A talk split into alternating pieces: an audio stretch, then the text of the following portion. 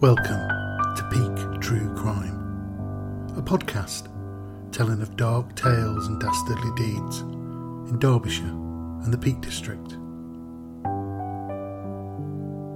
Holbrook, 2010, Part 1. There's a video on YouTube. It's grainy footage. It dates back to 1987. In it, two black women are sat on a large, white, cast iron bed in what looks like a plush hotel room. They seem to be wearing bathrobes and slippers, and the pair are talking about life as a woman. Life as a black woman, and life as a black woman in America. They're not pop stars or reality TV stars. They aren't athletes or influencers. They're two of the most culturally and politically significant women in American history. On the right of the screen is Oprah Winfrey. and On the left, Maya Angelou. Oprah is, well, Oprah. But Maya, she's altogether something else. Hollywood's first black female director. She's most known as a writer, essayist, playwright, and poet. As a civil rights activist, Angelou worked with Dr. Martin Luther King Jr. and Malcolm X. One of the most decorated and celebrated writers in American literature, she gave voice to the black struggle not only in the US but around the world. In the video, she talks about racism and how it manifests itself, and how, more broadly, when a person's attitude or feelings present themselves to you, take it on face value. Ignore the protestations or excuses. Trust that you have seen them for what they are, regardless of what they might go on to say. When someone shows you who they are, she said, believe them the first time. In 2010, the ex partner of Rachael Slack showed the authorities who he was. In 2010, the father of Rachael's baby son Auden told Rachael, who subsequently informed the police, what he was going to do to them. Regardless of this, neither the police, the mental health services, his GP, nobody chose to believe him, and as such, nobody was able to stop him.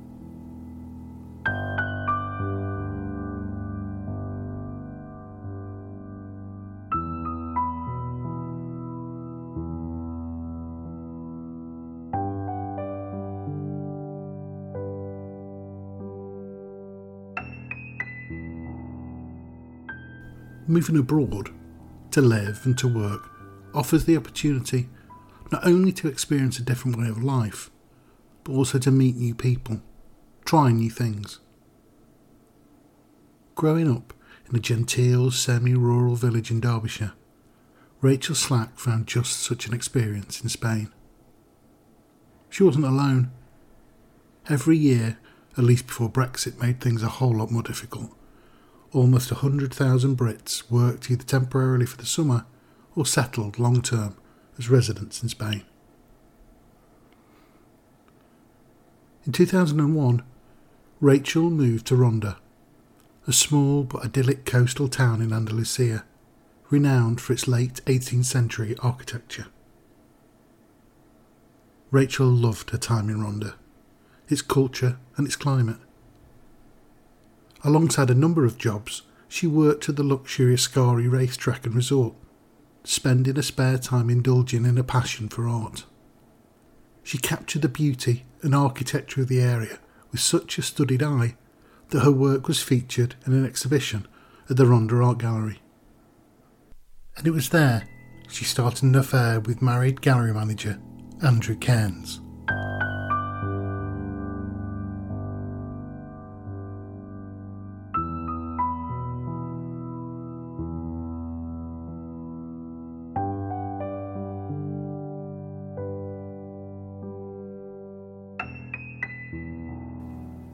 To her friends and colleagues in Spain, Rachael was known as a caring, warm, and generous woman, both with her time and in her nature. It was a trait she brought with her from England, a trait which was nurtured within an affectionate and supportive family. Likely to welcome someone with a hug, from an early age she learnt the value of caring for those in need.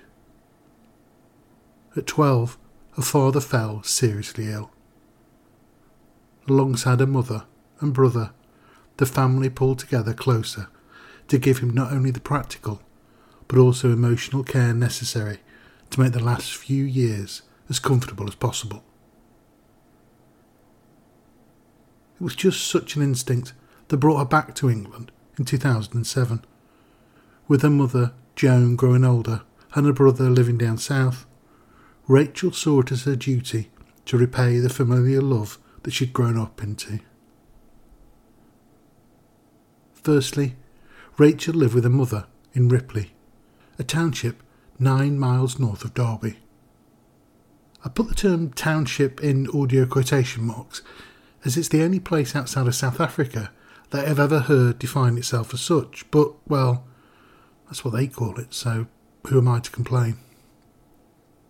Eventually, she settled in Holbrook, a small village of about a thousand people in the foothills of the Peak District with narrow, winding streets flanked by chocolate box, gritstone, and Welsh slate cottages.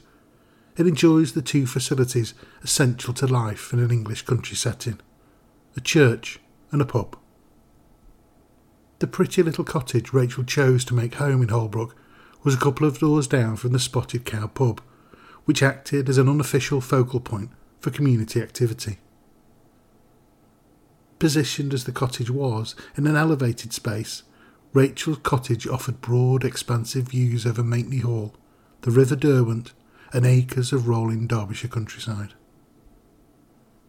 Taking a job as a personal assistant to the managing director of a stockbroking firm, she settled back into life in England easy enough, reconnecting with friends and relishing the proximity of her family. It was the start of a new chapter in her life. She had enjoyed her adventures in Spain, but now she was about to embark on a new challenge and not quite leave her previous life behind, but build on her experiences and move forward into her future. One aspect of her life in Spain that, within a few months of her return, followed her to Derbyshire was the man with whom she had embarked on an affair, gallery manager Andrew Cairns. His intention was to resume his career in Derbyshire and also rekindle his relationship with Rachael. Within a short while, he and Rachael resuming the relationship they'd started in Ronda. Andrew moved into the cottage in Holbrook, and just before Christmas of 2007, the pair announced they were to have a baby.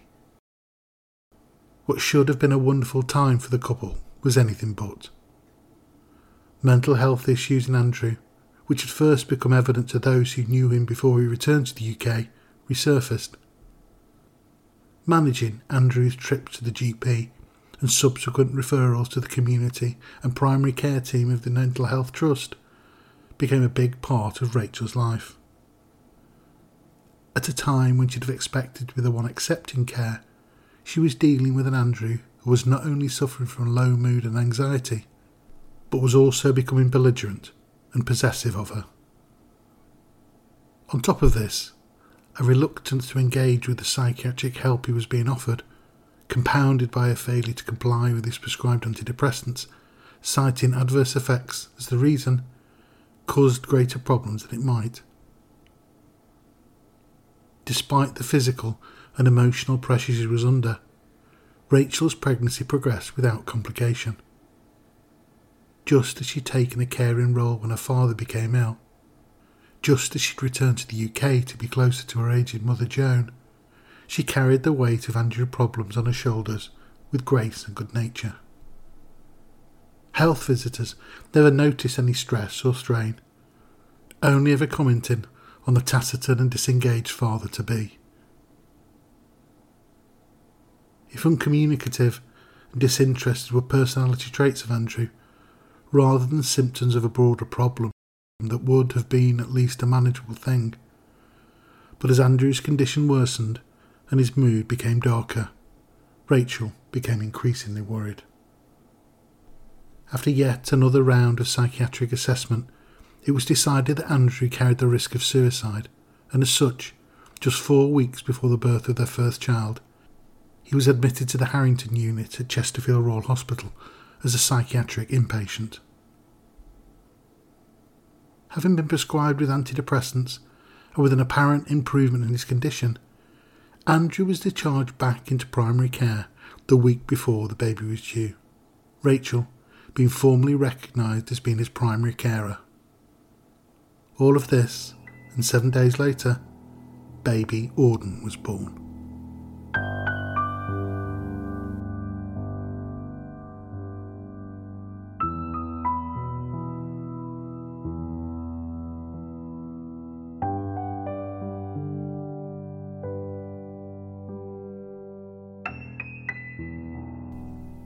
At six pounds five ounces, and beyond an inherited, relatively minor, and easily corrected problem with his foot, Auden was a healthy and happy baby.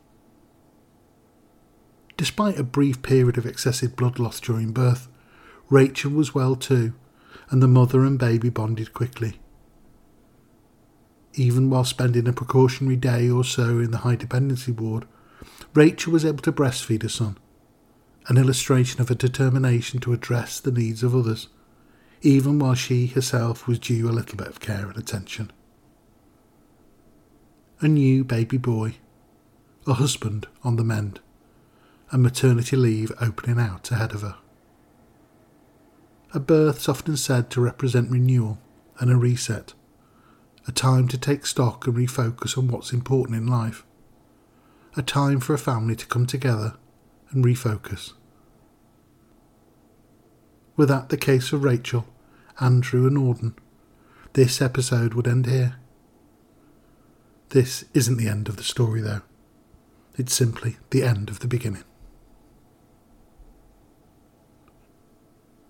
Anyone who's had a child will remember the feeling of absolute terror the moment you realise that for some reason, trained and experienced medical professionals are letting you take home this small, vulnerable, precious little thing.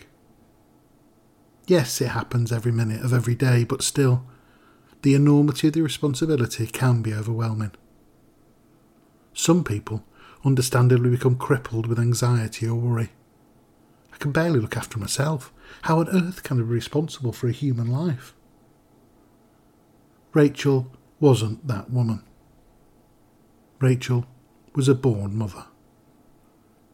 She wore her care and empathy as easily as she did a smile arranging with her employer to largely work from home after Auden was born.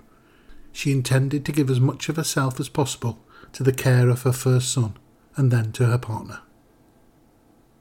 Health visitors, though unaware of Andrew's mental health problems, saw a mother who was focused on the care of her child. Middle class with a beautiful home in an idyllic country setting, she possessed the strength and sensitivity to appropriately care for her son but also had family close by to provide support as and when needed. From a professional point of view, there really was nothing to see here. The very strength and sensitivity which others saw as Rachael's superpower masked the genuine pressure on her. Pressures that were growing and growing. Despite having a young baby to care for, the entirety of the responsibility for supporting the family practically, emotionally, and financially fell to Rachael. Care from both a young baby and a partner were taking its toll, and decisions were made, whether mutually or not, for her and Andrew to separate. Ever one to put her own needs second, Rachael agreed to maintain not only contact between father and son, after he secured a flat a few miles away through a housing charity, she'd keep in constant contact with him, driving him to his appointments, to the shops, even going as far as keeping an eye on his finances. All of this, she told people, was because for all of his problems at the moment, Rachael wanted Andrew to be part of Auden's life. And while she wouldn't allow him unsupervised contact with his son, as the child got older and the father got better, she hoped that they could share meaningful time together, independent of her. over the next 18 months, Rachael's commitment to this plan for the future was tested to destruction. Andrew's mental health was fluctuating wildly. On several occasions, the police were called to deal with Andrew's refusal to accept that the relationship between he and Rachael was over.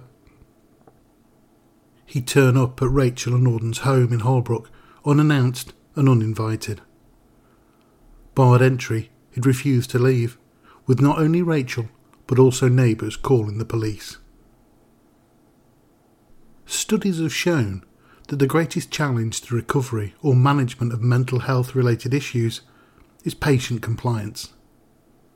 More than any other category of medicine, once a diagnosis has been made and a treatment plan decided upon, patients who suffer from depression, anxiety, low mood, and suicidal ideation are among those least likely to attend doctor's appointments, complete a course of drugs, or establish and maintain lifestyle changes necessary to challenge their symptoms. The result is therefore a population of patients for whom the very treatment they require to get better is thwarted by the symptoms they are designed to treat. Andrew's mental health, though it underwent peaks and troughs, took a downward trajectory. Time in and out of residential psychiatric care were a rare respite for Rachael. A time when she could relax, knowing that every click of the gate or knock of the door would not be a prelude to a long and emotionally draining negotiation with Andrew. Good to her promise to establish a positive relationship between father and son, Rachael took Auden to hospital to see Andrew. A remarkable sacrifice on her part, considering the turmoil he caused her on a near continual basis. Attempts to encourage Andrew to re engage with his family in Greater Manchester came to nothing, as despite a willingness on their side to see and support him, Andrew either cancelled meetings at the last minute or fail to show regardless of the setbacks, regardless of the advice of friends and family. Rachael persevered with Andrew. One reason for her generosity of spirit may have been love. Not love for Andrew, that ship had sailed a long time ago, but rekindled love. In January 2010, Rachael reconnected with a man called John Barlow the same age as Rachael. For one long summer at the age of 16, the two sweethearts enjoyed their time together as only adolescent love allows, in a state of all consuming joy. By autumn, though, with their return to the respective schools, the relationship faded out, cherished by both as a memory of a very special time. Back together, after 22 years, Rachael's family saw a difference a stable and supportive partner was having on Rachael. While she still felt responsible for nurturing a relationship between Andrew and Auden, she was beginning to look and feel more relaxed, less burdened, and more optimistic about the future. It was an optimism that was shared by the entire family when, four months later, the pair announced that they were going to have a baby a brother or sister for Auden. The joy of a new child wasn't universal, however. Andrew's reaction was toxic. A realization that their relationship was finally over for good and an upset at what he had lost would be a normal reaction in the situation. But instead, there was anger and bitterness. It was disgusting for him that Rachael was having a child from a relationship that was still just a few months old. He loved her. He wanted them to marry. She was a liar and she'd led him on, which she never did. And cruel in her treatment of him, which couldn't have been further from the truth. Somewhat unsurprisingly, on finding out about the upcoming birth, Andrew almost entirely withdrew into himself and stopped engaging in any meaningful way with the mental health support on offer. The only regular medical interactions he had were with his GP, whom he seemed to trust. With a few scheduled appointments he attended with various members of the community mental health team, ending with him either in silence or storming out in tears or a rage of anger. Andrew's dealing with the housing charity that provided his accommodation wasn't faring much better. Conditional on staying in the flat he was living in was the commitment to a program of therapeutic activity, as well as regular communication. By the end of May 2010, this relationship had broken down entirely, and he rarely stayed at the flat. Instead, unbeknown to anyone, sleeping rough on the streets or in the parks. In the previous weeks, Rachael had noticed a decline in Andrew's physical and mental state. In an attempt to arrest this, she allowed him, under her supervision, contact between himself and Auden. On the 26th of March, however, Andrew's behaviour went a step too far. After an outburst of petty annoyance and irritation, he forcibly refused to leave the car when asked. Out of a mixture of fear and frustration, Rachael kept driving and explained that they were driving in the direction of the police station. Whether he'd fallen upon a moment of honesty and clarity, or out of an attempt to emotionally manipulate her, Andrew admitted to Rachael that he'd been sleeping rough on the streets and that he intended to end his own life. It wasn't the first time he'd made such threats against himself, but, as she'd always done, Rachael took it seriously. With little other options available to her, Rachael continued on the route to the police station and reported the matter.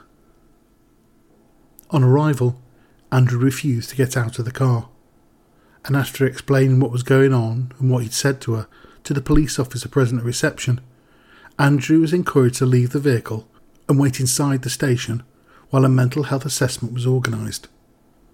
An assessment conducted by the senior clinical psychologist from the Community Mental Health Service, which concluded that he presented no meaningful threat to himself or others, and after which the police dropped him back at his flat. The following morning, Rachael's mobile rang. It was Andrew. The relief that he was safe quickly subsided when, within moments, he was blaming her for his current situation. All he'd ever wanted to do was to be a husband and a father, he cried. Could he come and see his son, please?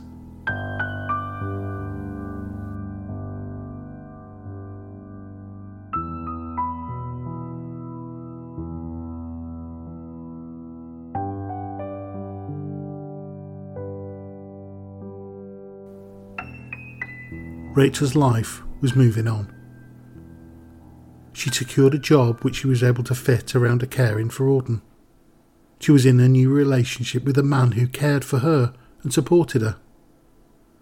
The beautiful little cottage that had once seen a place of worry and anxiety was now one of love, security, and hope. She still wanted Auden to have a father he could be proud of, one he could, if not right now, but at some point in the future, have a meaningful relationship with. Rachael agreed he could come to the house and visit Auden, as long as he promised not to cause a scene. For the morning and into the afternoon, the visit of Andrew went off without incident. If not exactly convivial, an uneasy peace had seemed to settle, and a suggestion that the three visit a local park seemed like a positive way to end their time together. Before long, however, among the swing, slide, and roundabout at Mellors Lane Park, less than five minutes' drive from the cottage, things turned ugly. Obviously, feeling that their time together was coming to an end, realizing that what had been a pleasant day wasn't some sort of reconciliation, Andrew flew into a rage and unleashed a tirade against Rachael. You're a fucking bitch for abandoning me and getting together with someone else and getting pregnant. I've given up everything to be with you. If you're going to make it difficult, I'll make it more so. You've no idea what I'm capable of. I'll kill you, and gesturing towards Auden, take him with me. Mellors Park is at the very edge of the village of Holbrook. Set back from the road, the nearest property is something like 70 or 80 metres away, across a farmer's field. Rachael found herself facing a fiercely angry man who was threatening to kill her and take her young son. Regardless of the experiences she'd had with dealing with Andrew previously, how she managed to negotiate out of this situation is a miracle. Somehow, she persuaded Andrew to let her do some shopping for him before dropping him back at his virtually abandoned flat. She walked both him and Auden back to the cottage, and for fear he'd refuse to leave the vehicle when returning Andrew to his flat, arranged to pick up a partner, Robert Barlow, from work on the way. On the drive back home after a thankfully incident free delivery of Andrew home, Rachael told Robert what had happened at the park and what Andrew had said. The calm and considered way that Robert dealt with the situation says so much about why he and Rachael had found happiness together. Understandably, his first instinct was to go round and speak to Andrew himself. That wasn't something Rachael wanted, though, and in respect of her wishes, he agreed, instead, insisting that Rachael notify the police. Regardless of her report to the police, that night Rachael received dozens of calls from Andrew.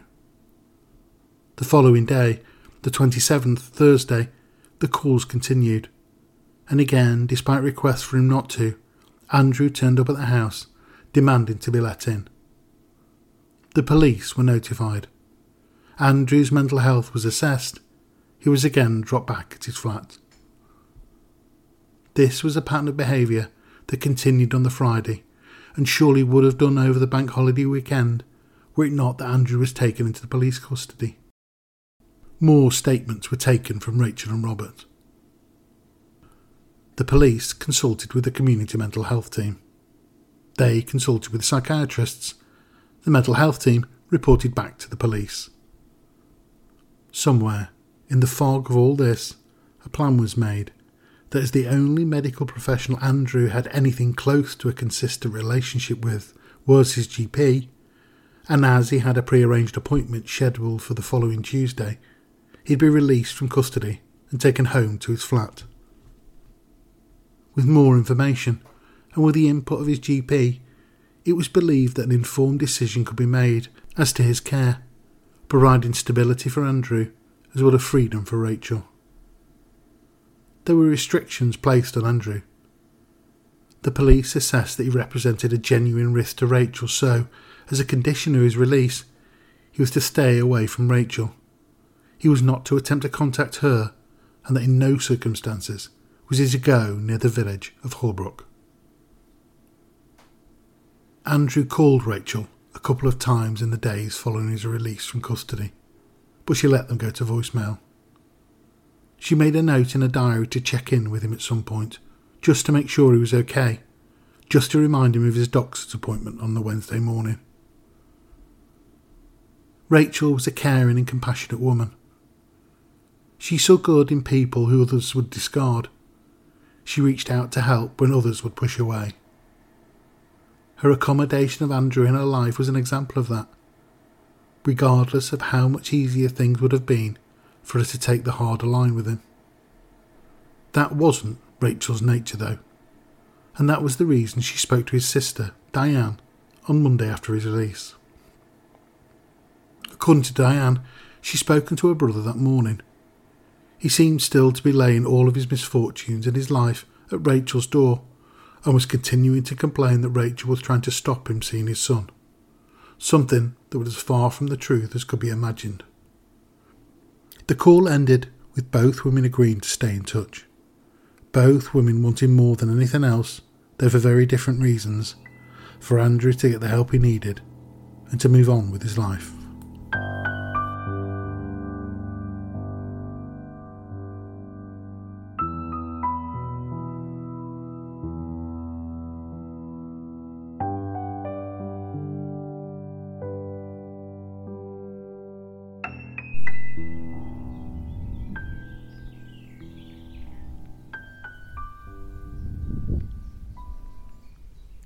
It's a warm, one of the first warm days of the year, and here in the Mellors Lane Play Park in Holbrook, and this is where Rachael and Andrew and Auden came after what had been.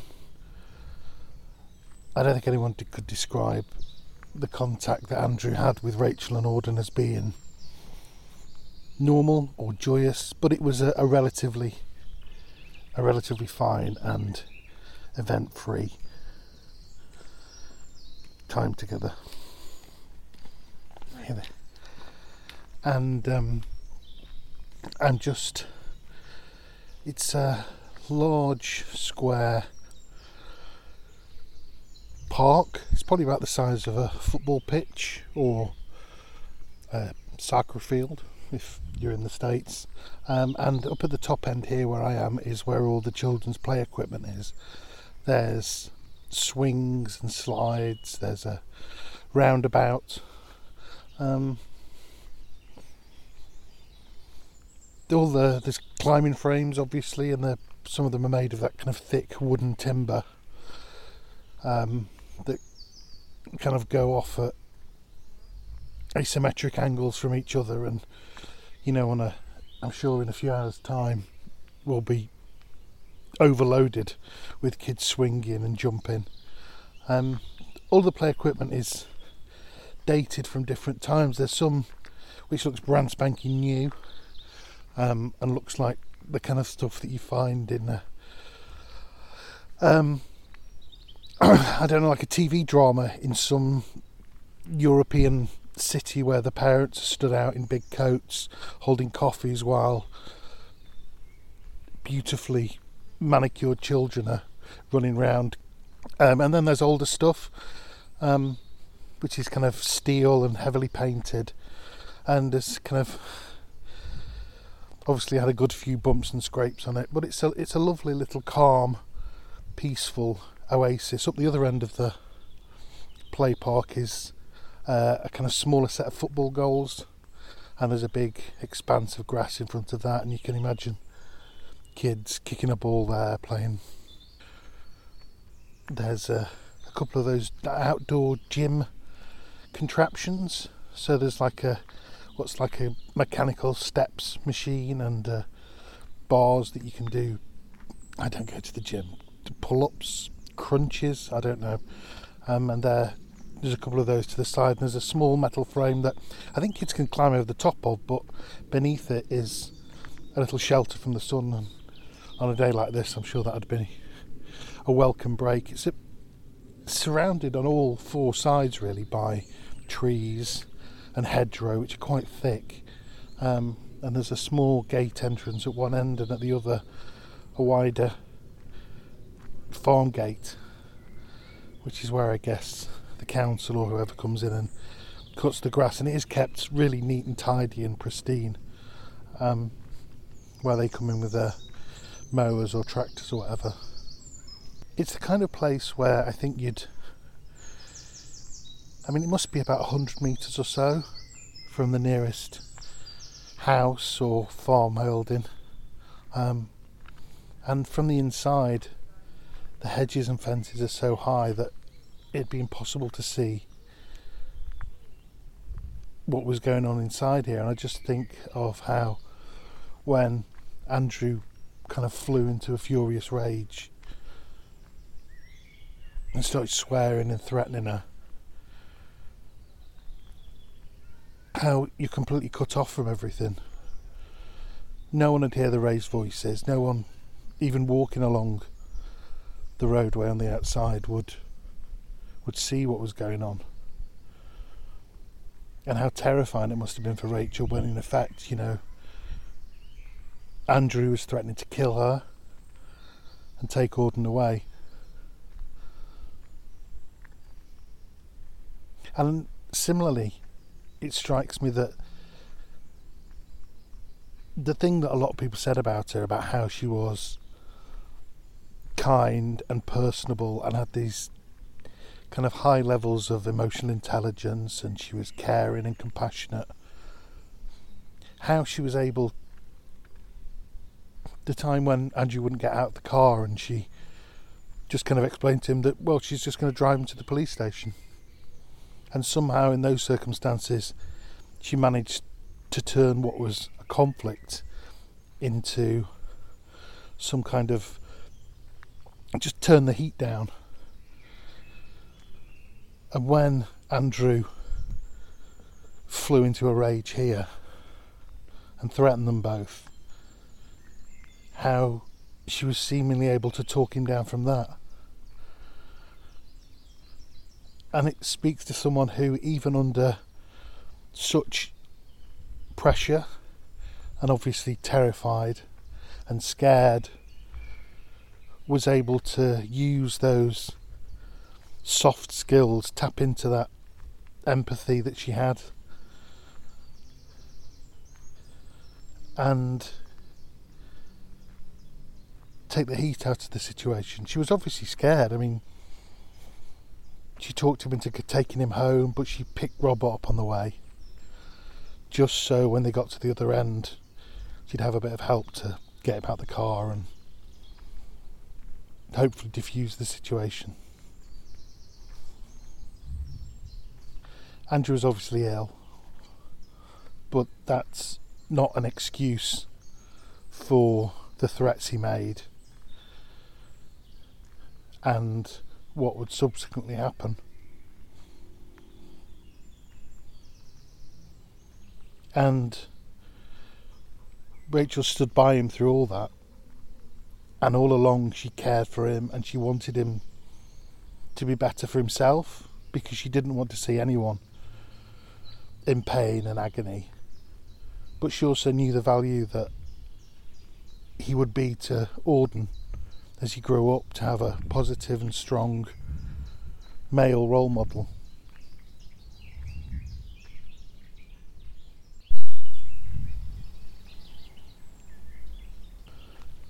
I'm here on my own, really. Which is probably a good thing because a grown ass man wandering around a children's play park recording and taking photographs isn't a particularly good look. Hello, yes, I'm here with the dog, but um, I suppose that gives me some cover. But it is peaceful and calm. And you don't know what tensions there were in the air, obviously. Yes,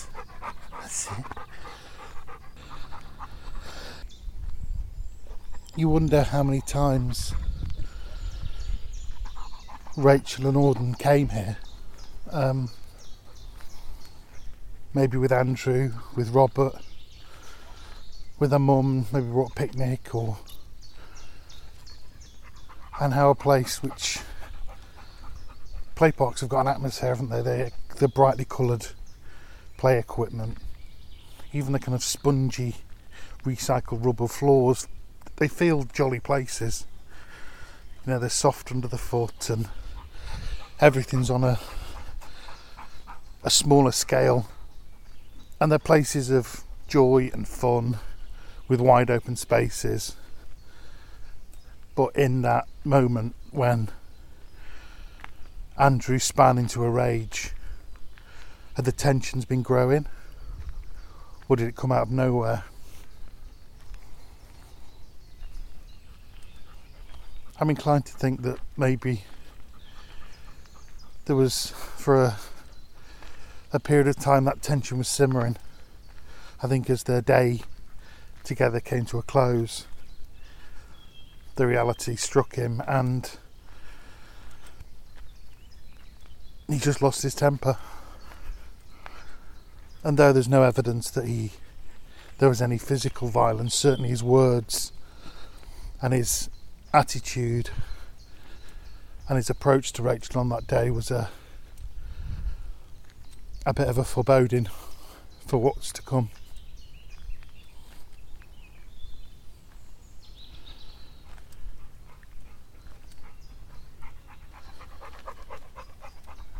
through the thicket of trees over there.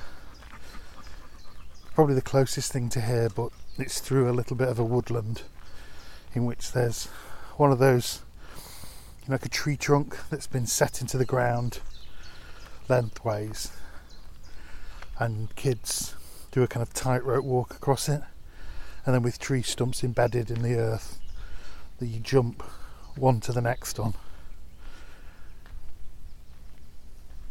There's there's Holbrook Sport and Social Club, and I guess that's the closest thing to here. Really, I hadn't noticed it before, but it's 50 metres away, and here on a weekday morning, that'd have been all closed up and shut.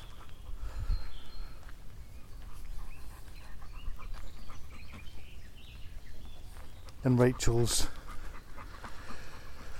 realization she called on Robert for support to pick him up on the way to drop Andrew off. She sensed, I think, that something had changed.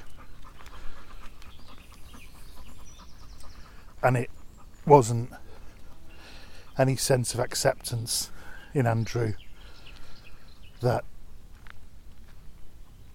they were going to have to start to live their lives differently than he might have dreamt. And that he was accepting of that. It wasn't, it was that he was angry at that and bitter and vicious and lashed out verbally. I presume in a way that Rachael hadn't experienced before.